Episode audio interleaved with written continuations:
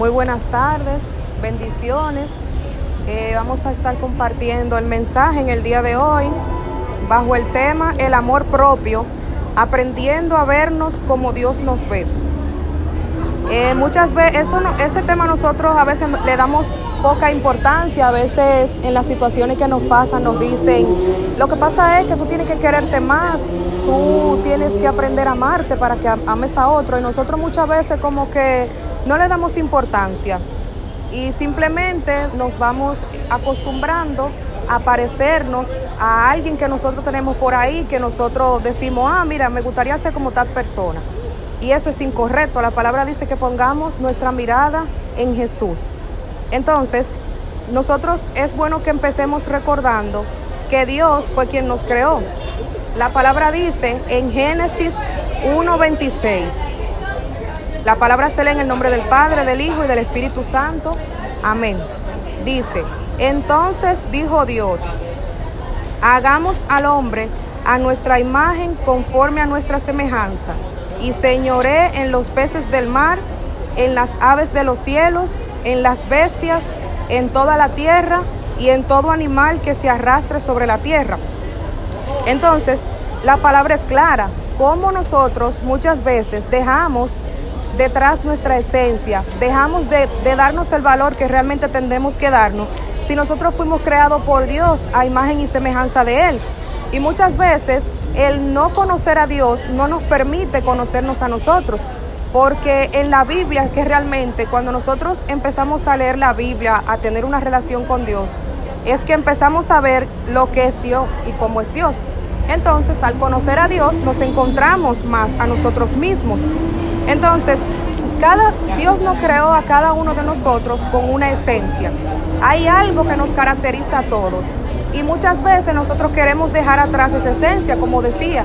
Queremos quitarnos o no tener el, el amor propio, sino que yo quiero parecerme a la de la revista tal, a la de la novela tal, sin recordar que nosotros somos especiales, nosotros somos únicos, creados por Dios a imagen y semejanza. Eso nos dice todo.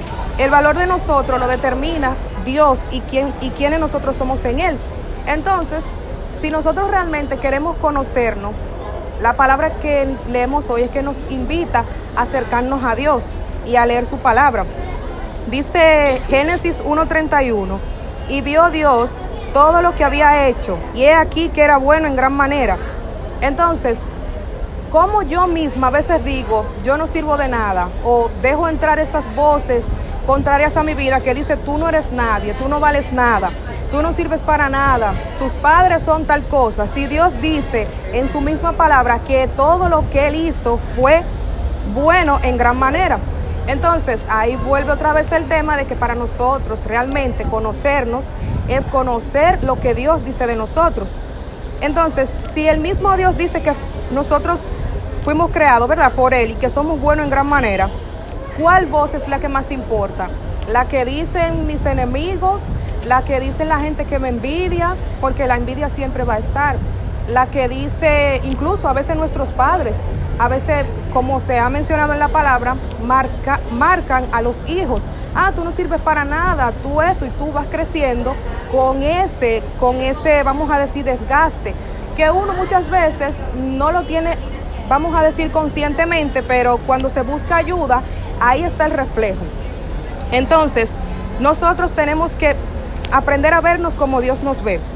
Dice un salmo ciento treinta y nueve, trece, porque tú formaste mis entrañas, tú me hiciste en el vientre de mi madre. Entonces, cada uno aquí fue engendrado en el vientre de su madre, pero fue formado por Dios. O sea, desde antes de ya nosotros venir a la vida, Dios nos creó dentro del vientre. Entonces, la palabra nos recuerda en Juan tres dieciséis que somos amados. Muchas veces decimos, ah, porque el novio me dejó, porque mi mejor amiga ya no me habla, a mí nadie me quiere, mis padres me abandonaron. Pero Juan tres dieciséis dice, porque de tal manera amó Dios al mundo, que dio a su, a su único hijo, para que todo aquel que en él cree no se pierda, sino que tenga vida eterna. Entonces, eso es una promesa que tenemos y debemos reconocerla. Dios no va a mandar a su único hijo a que sea sacrificado, a que sea muerto de la manera que ustedes lo, lo ya lo han escuchado, que fue crucificado, que fue clavado, por el simple hecho de que sí, o sea, Dios nos ama tanto que Él mandó a su único hijo a que, muriéramos por, a que muriera por nosotros. La palabra dice que eres perdonado. En Salmos ochenta y seis, cinco dice: tú, Señor, eres bueno y perdonador, grande es tu amor para todos los que te invocan. A veces vivimos arrastrando una falta de perdón en nuestras vidas, por algo que hicimos hace diez años, por algo que hicimos hace veinte años, por algo que tal vez dejamos de hacer.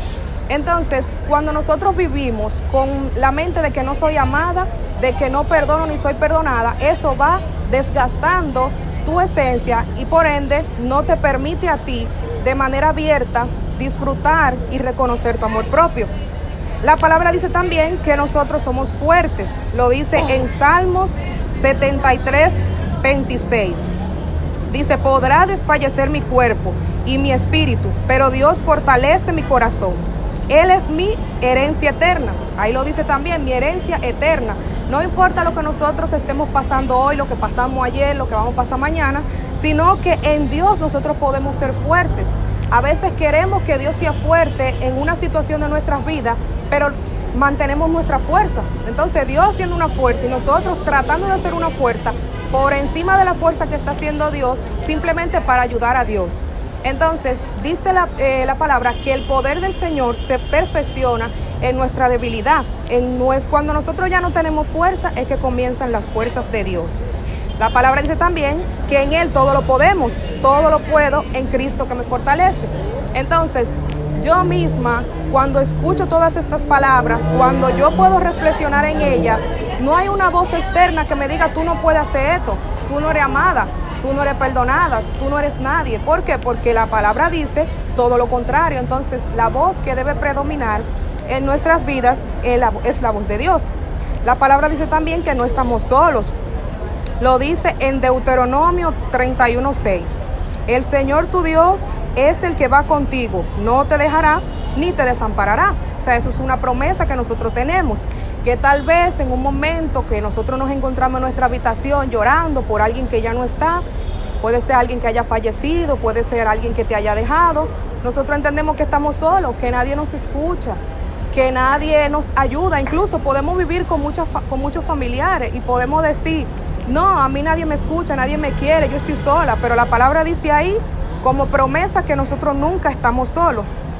Entonces, por último dice que, bueno, antepenúltimo, dice que Dios tiene un plan para cada uno de nosotros. En Jeremías veintinueve, once dice: porque yo sé muy bien los planes que tengo para ustedes, afirma el Señor, planes de bienestar y no de calamidad, a fin de darles un futuro y una esperanza.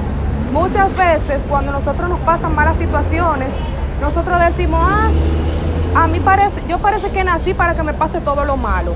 Y eso es una declaración incorrecta que nosotros hacemos, porque dice la Biblia, que acabamos de leer, que Dios tiene buenos planes para con nosotros. Ahora hay que ver si dentro de nuestra vida estamos tratando de cumplir los planes que yo misma creo que ante mis ojos están bien, o si estoy permitiendo que sea Dios que haga su plan en mi vida, que ejecute el plan que Él creó para mí. Y recordar ya por último que somos valiosos.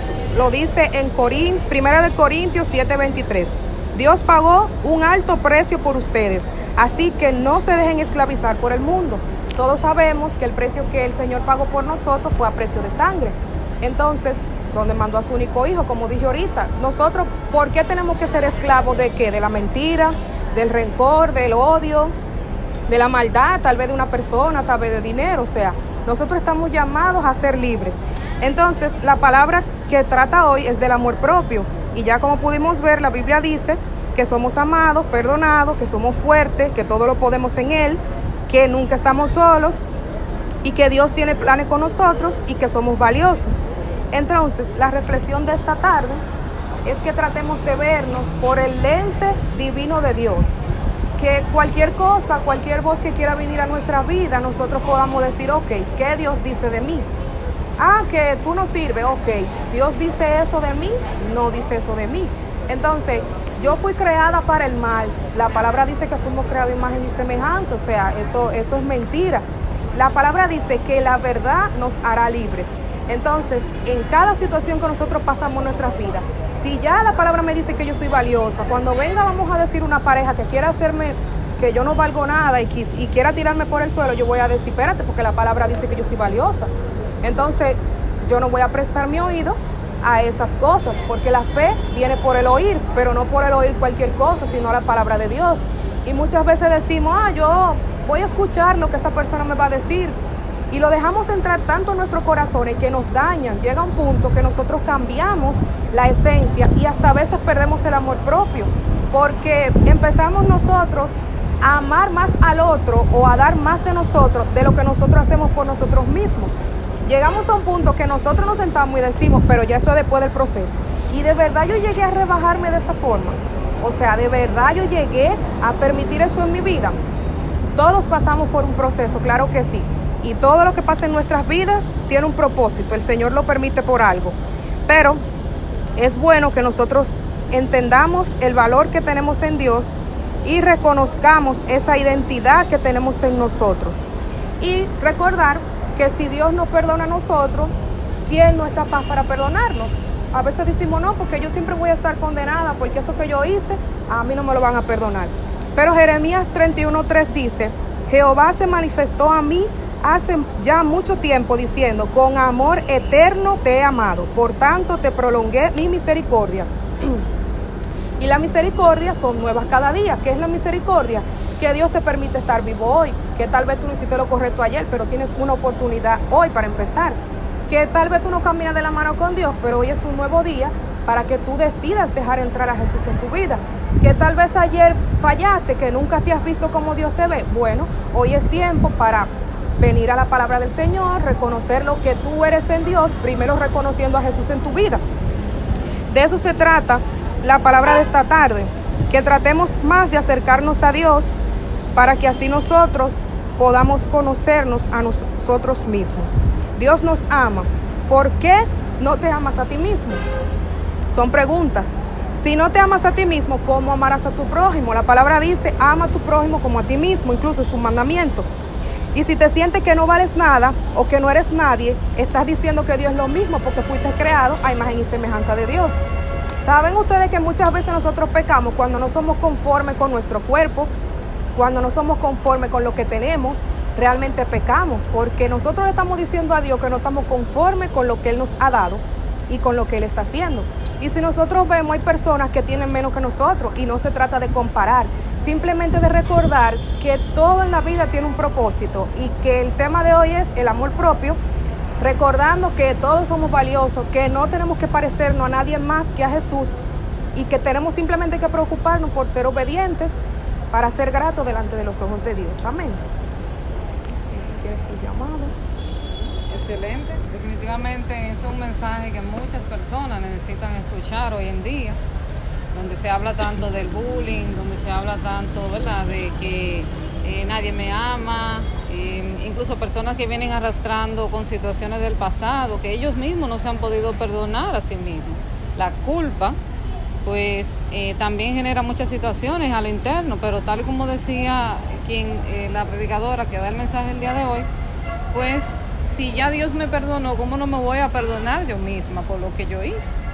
Porque Dios quiere que nosotros empecemos de nuevo, un nuevo comienzo. Siempre habrá oportunidad para un nuevo comienzo en Dios.